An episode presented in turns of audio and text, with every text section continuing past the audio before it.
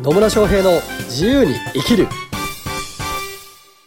始まりました始まりましたイエ野村翔平ですマリリンです。今日も野村とマリリンがはいね、愉快に楽しくはい喋っていきます喋っていきます。はい、はい。ね、ビジネスの役に立ったりとかうん。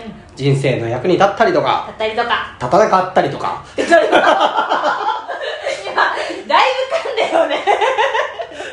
立たなかったりとか。勝たなかったりとかね、はい。役に立つ立たないじゃなくてうん。ただ楽しいだけっていうこともあるかもしれない。しあるかもしれない。そう。でも楽しいっていうことが実は人生の役に立っちゃったりとかっていうこともあるかもしれないと思うんで。あるかもしれないですね。はい。というわけで今日のテーマは？今日のテーマはですね、はい。何かっていうと、何でしょビジネスの準備って何したらいいっていうテーマで話をしていこうと思います。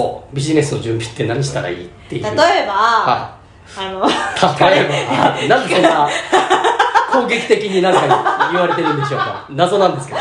質問されてる側なんで、なんか急に責められてる感じになったんですけど、どういうことですか？ちょっとたまには攻めてみようかなと思って。あで例えばね、はいあの 自分でビジネスを、たとえうんとコンサルだったりとかコンサルだったりとかコーチだったりとか。まあじゃなくても、はい。例えば店舗だったりとか店舗を持ってビジネス、ビジネスをやるとか、はまあ、そういうのにね、うん。まあ、準備って何したらいいのみたいな。い。ね。なるほど。うん。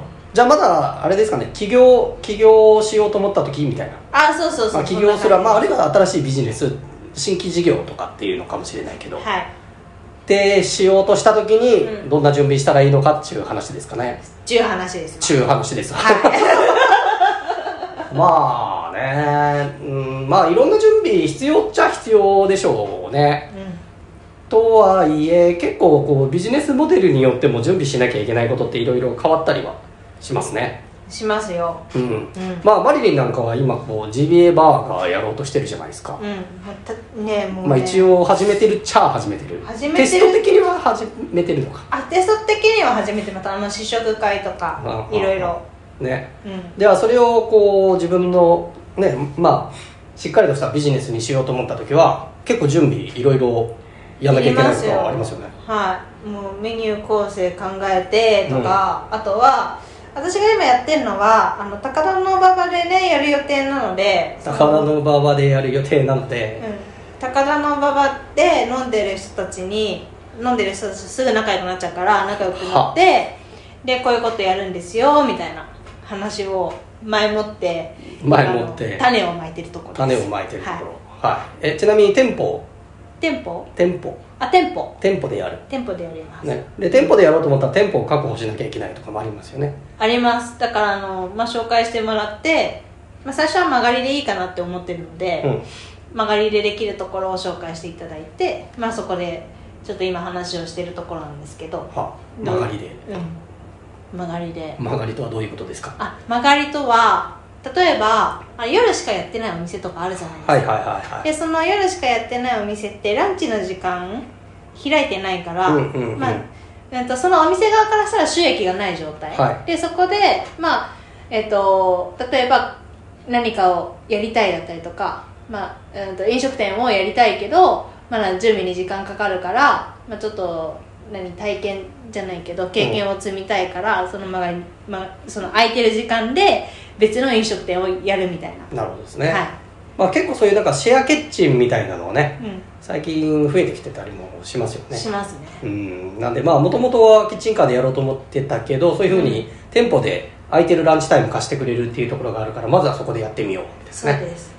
もうキッチンカーは場所を探すのがマジで大変なの まあそうだよね、うん。そう。なんでキッチンカー例えばキッチンカーをやろうと思ったとしたら、はい。まあ、まずキッチンカーを確保しなきゃいけなかったりとか、はい。それを置く場所、うん。まあ、それも1箇所だけじゃなくて複数の場所を押さえなきゃいけなかったりするのでその場所の確保だったりっていうのももちろん必要になるし、うん。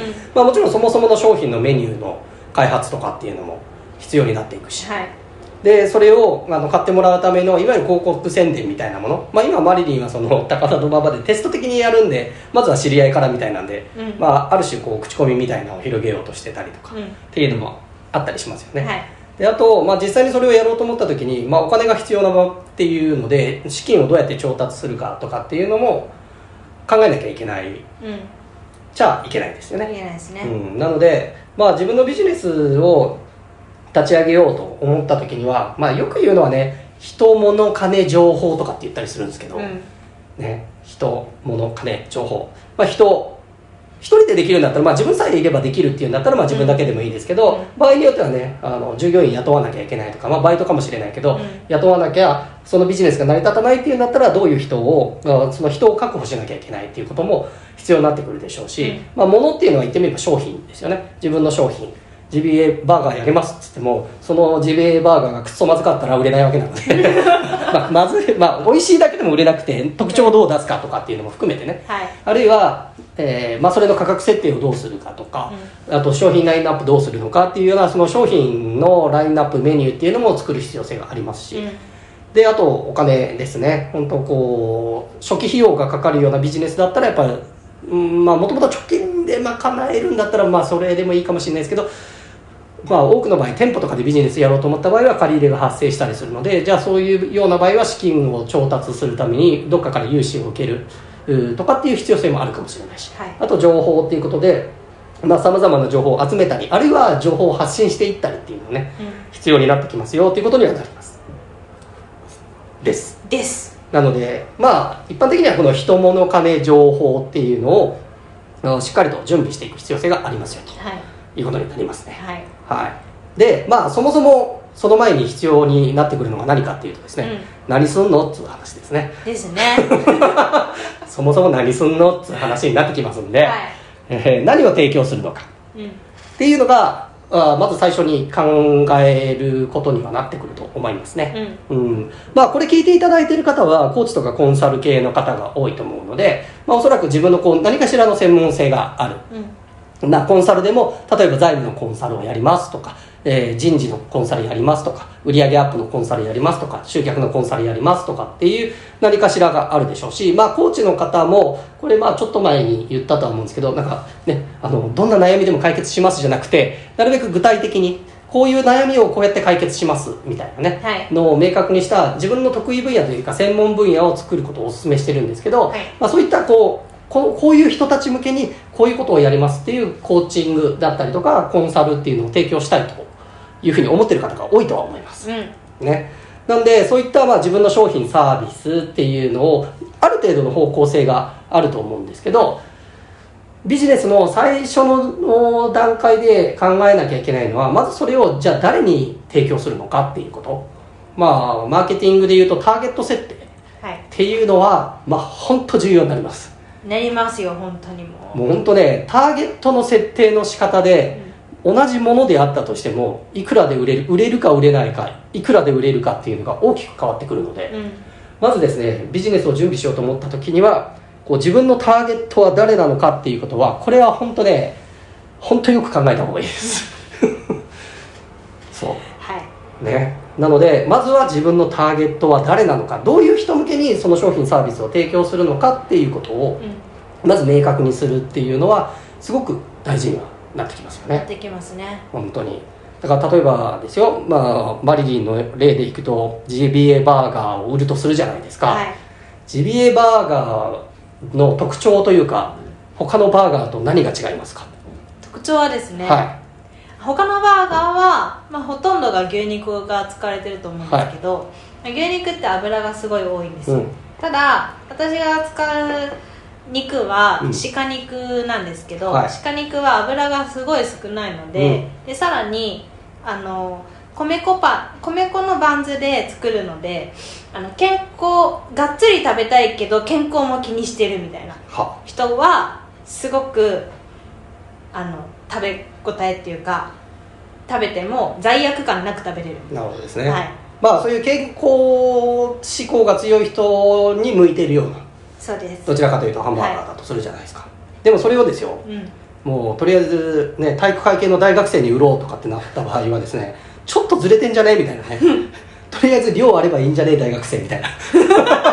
のをターゲターゲットにしちゃうとあんまりうまくいかなかったりするわけなんですよね。うん。なのでこう自分の商品サービスの特徴とか強みっていうのを考えながらその自分の商品の価値を最大限提供できるそその価値を最大限受け取ってくれる人は誰なのかっていう観点でうん。ターゲットをしっかり絞っていくっていうことは大事になってきますね。はい。でその上でターゲットを絞ったらそこから改めて自分の商品サービスをじゃあそのターゲット層に対してどんな商品サービスを提供したらいいのかっていうのをさらにこうなんていうのかな、まあ、深掘りして突き詰めて作っていくっていう必要性がありますね、でさらにそれをどうやって売っていくのかっていう、まあ、販売の計画だったりとかね。